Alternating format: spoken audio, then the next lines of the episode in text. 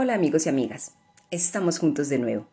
Cada uno de nosotros llega a esta vida en una constante búsqueda para encontrar el camino, el norte, para encontrar su misión, su vocación, su pareja, el amor.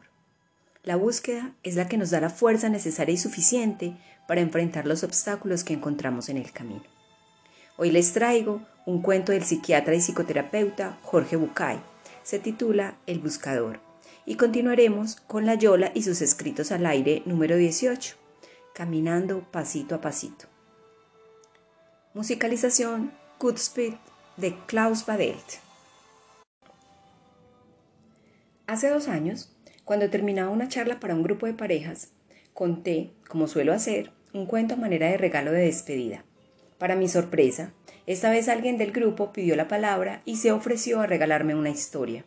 Ese cuento que quiero tanto lo escribo ahora en memoria de mi amigo Jay Raybon. Esta es la historia de un hombre al que yo definiría como un buscador.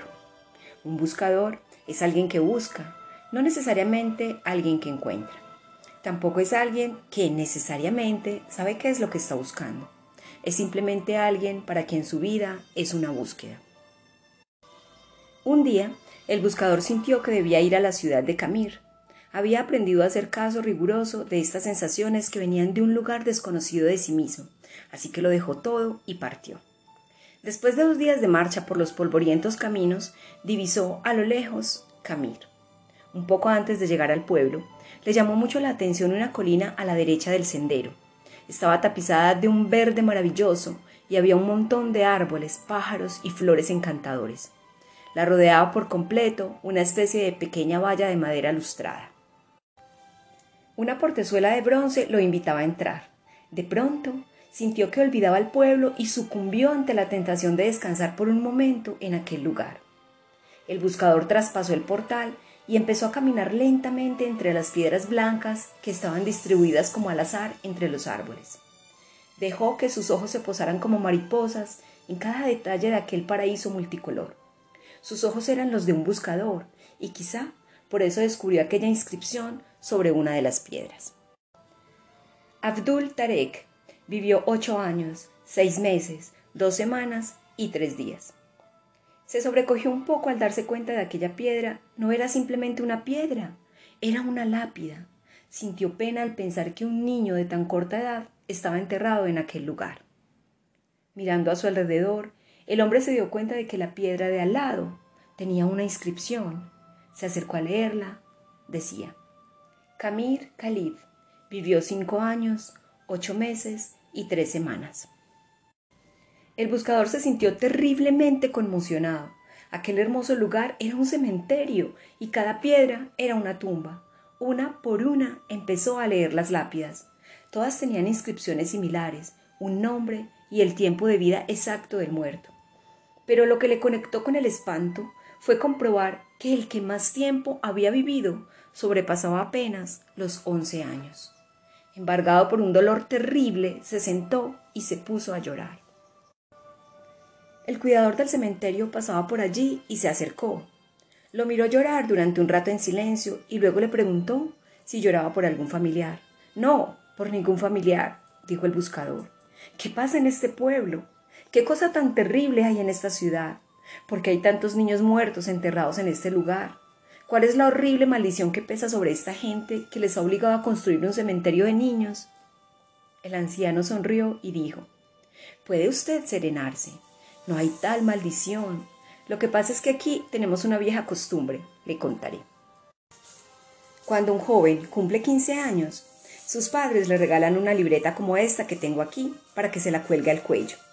Es tradición entre nosotros que a partir de ese momento, cada vez que uno disfruta intensamente de algo, abre la libreta y anota en ella. A la izquierda que fue lo disfrutado y a la derecha cuánto tiempo duró el gozo. Conoció a su novia y se enamoró de ella. ¿Cuánto tiempo duró esa pasión enorme y el placer de conocerla? ¿Una semana? ¿Dos? ¿Tres semanas y media? Y después la emoción del primer beso, el placer maravilloso del primer beso. ¿Cuánto duró? el minuto y medio del beso, dos días, una semana, y el embarazo y el nacimiento del primer hijo, y la boda de los amigos, y el viaje más deseado y el encuentro con el hermano que vuelve de un país lejano. ¿Cuánto tiempo duró el disfrutar de estas situaciones? Horas, días. Así vamos anotando en la libreta cada momento que disfrutamos, cada momento.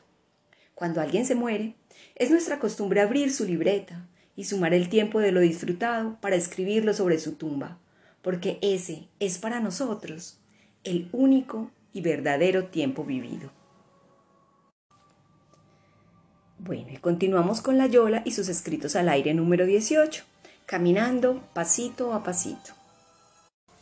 Vuelvo a sacar el ratito para compartirles mis vivencias y reflexiones de los últimos tiempos. He dejado de escribir porque no florecían las palabras, estaban contenidas recibiendo el agua necesaria, los abonos suficientes y sobre todo el calor del sol y la influencia de la luna para poder florecer. Y aquí estoy.